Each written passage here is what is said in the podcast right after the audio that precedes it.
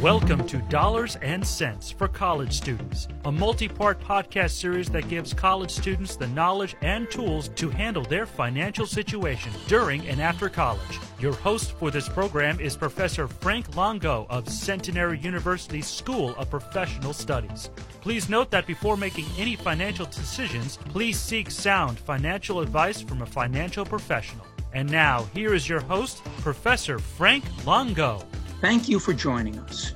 In recent weeks, we have discussed special purpose acquisition companies, commonly referred to as SPACs, S P A C S, SPACs, and memes, any stock that is actively promoted online, and we considered them as investments. You may recall that SPACs are used as a means of taking a private company public. The SPAC itself is a shell company. It doesn't own anything.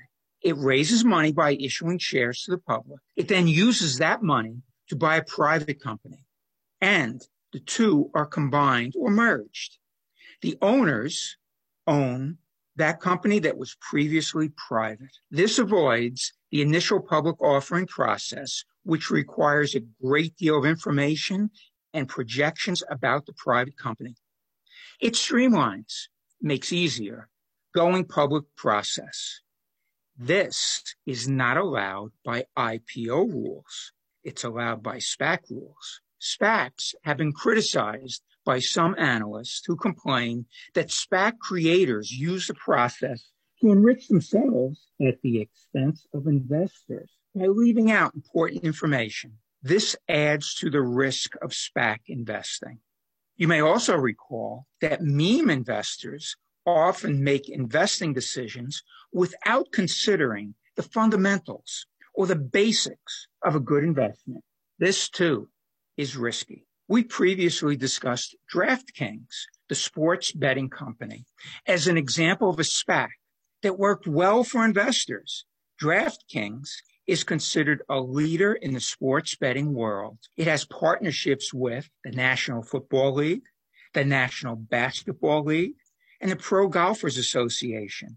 Sports gambling has been legalized in 30 states, and that number may increase as states look to taxing sports gambling as a means of raising revenue. The COVID vaccine and the decline in new cases were also good news for sports gambling companies as teams are now able to play and gamblers have more betting opportunities. DraftKings was a profitable investment for many as it experienced significant stock price appreciation. So what could go wrong? Well, DraftKings caught the attention of Hindenburg Research, which is an investment research firm that focuses on fraud and malfeasance. Hindenburg reported that DraftKings gambling technology subsidiary SBTech, has been operating, operating in countries that ban sports betting. If true, that is illegal. SBTech counts for approximately 25% of DraftKings revenue. That is a significant percentage. Let's emphasize that DraftKings has denied the allegations and the Wall Street Journal has been unable to independently confirm the reports. Also important is that there are reports indicating that Hindenburg has shorted DraftKings stock.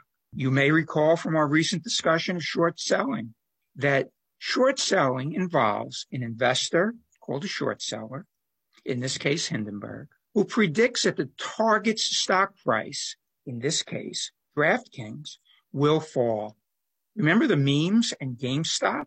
The short seller makes an agreement to sell the target stock before buying it.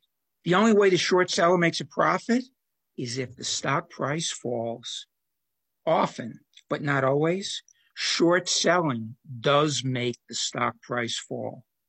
Where does this leave DraftKings stockholders? Well, this type of allegation should not be difficult to confirm or deny.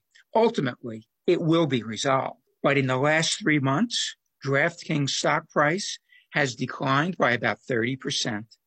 In recent days, it continues to suffer losses. To further complicate matters, individual investors who communicate via social media and through Wall Street bets are reportedly interested in DraftKings, and it is now being labeled a meme stock. You may remember that individual investors who invest in memes, they're often called memes. They buy stocks purposely that have been shorted and they take efforts to promote rising stock prices of what other companies shorted. As I said, remember the GameStop situation. GameStop's stock became highly volatile and some investors made a lot of money and some lost a lot. The bottom line is that DraftKings was brought to the public through a SPAC, and that has risks. It is now being promoted on social media, so it is also becoming a meme, and that adds risk. Keep in mind, if you own or are considering buying DraftKings stock, these factors. It was doing very well, but now it may be caught in the middle of a tug of war between short sellers and memes. As I said, this creates a volatile situation and you can expect price swings. Remember, wide price swings can bring about both gains and losses. In the interest of full disclosure, I owned DraftKings stock, but sold it before the fraud allegations arose. I had a quick short term gain and decided to sell. The moral of the story for me, what I learned is if you own a stock that is risky, and DraftKings had risk as a SPAC and as a new company. Both SPACs and memes have risks, maybe substantial. So the moral of the story, what I learned is take your profits when they are available on risky investments. This situation also illustrates the importance of having an emergency fund and diversifying. Almost every week, I stress the importance of having an emergency fund. This week is no different. The emergency fund provides you with an easy way to reach money in the event you have a problem or an emergency. Having this fund should give you reassurance if you decide to take on increased risk in the pursuit of increased gains. Another confidence builder is owning safer investments before taking on the riskier ones. Diversification provides a degree of protection for those who own some riskier companies. Let's talk about two companies that are considered safer investments, yet offer good prospects. First, Algonquin Power and, and Utilities, symbol AQN. This is a Canadian company whose stock is traded on both the Toronto and the New York Stock Exchanges. It is a renewable power and utility company. Its regulated segments sell natural gas, electricity, and water. The significance of regulation is that it provides a guarantee of profits. Its unregulated businesses include wind, solar, hydro, and thermal power. It has an interest in 735 clean energy facilities. Clearly, it is well positioned to profit from the trend toward renewable energy. It has more than 1 million customers in both the United States and Canada. 90% of its renewable and clean energy facilities are under that include inflation protection. Smart move by this company.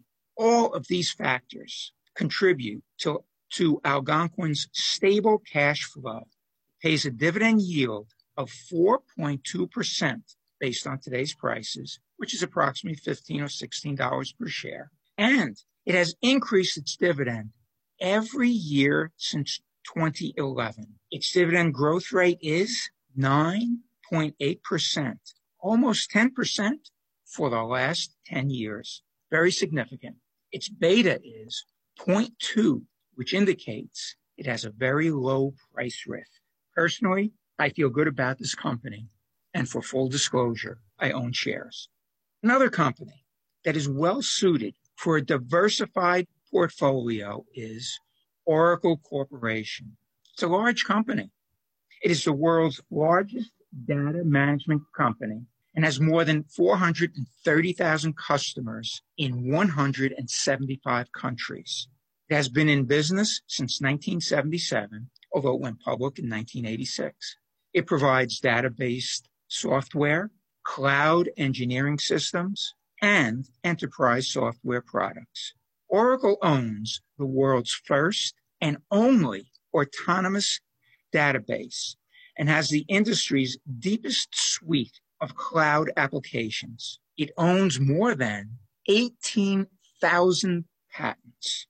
It is competing with Amazon, Microsoft, and Google in the cloud business, but it is a tough competitor. Its clients don't have to build their own data centers, which means they don't have to buy servers, storage, and networking equipment. Clients can increase or decrease their services based on their needs. In other words, what is provided by Oracle is cheaper than buying, and that encourages them gaining customers. Oracle has reinvented itself, and with, within three years, it expects to be primarily a cloud company. This shift is justified by the fact that almost every major company has shifted to cloud services. Financially, Oracle is on solid ground. It has $36 billion of cash. Its price earnings ratio is under 20, while its forward PE is 14. Its beta is a safe 0.78.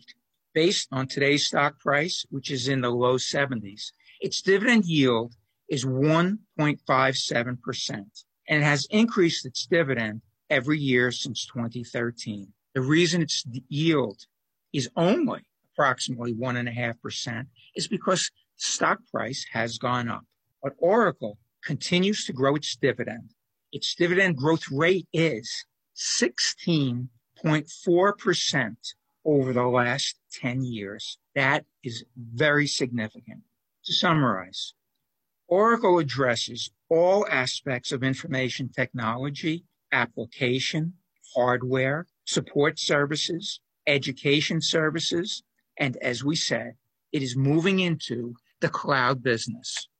You can call Oracle a giant of a software company, yet the market has not fully recognized its significant potential. It is very well positioned to compete in tomorrow's technological world. full disclosure, I own shares of this fine company. Let's complete the circle of this discussion and sum up. SPACs and memes are attractive to some investors, especially young investors. These companies can be exciting and they provide the potential for significant profits, but they come with significant risk. And anyone investing in a SPAC or a meme should be aware of the risks. Should also be aware of the situation where a company is both a SPAC and a meme, such as DraftKings. I'm not advocating investing in these companies, but if you do, remember the emergency fund and please diversify your investments. Purpose of diversification is to spread your money among a number of investments, which means if one doesn't do well, another or others still have the opportunity to do well. And investing in companies that are relatively cautious while investing in those with more risk is a good practice. Being cautious with some investments can actually justify pursuing the riskier ones that may produce more substantial profits. Consider taking advantage of the opportunities that are available by investing in the lower risk companies that have excellent potential. Both of the companies we spoke about today, I believe, fall into this category. That completes our show for today. Until the next time, stay calm, be thoughtful, and purposeful. You have been listening to Dollars and Cents for College Students with host Frank Longo. The opinions on this series are those of the host. Before making any financial decisions, be sure to consult with a financial professional such as a certified financial planner. For more information, visit cfp.net.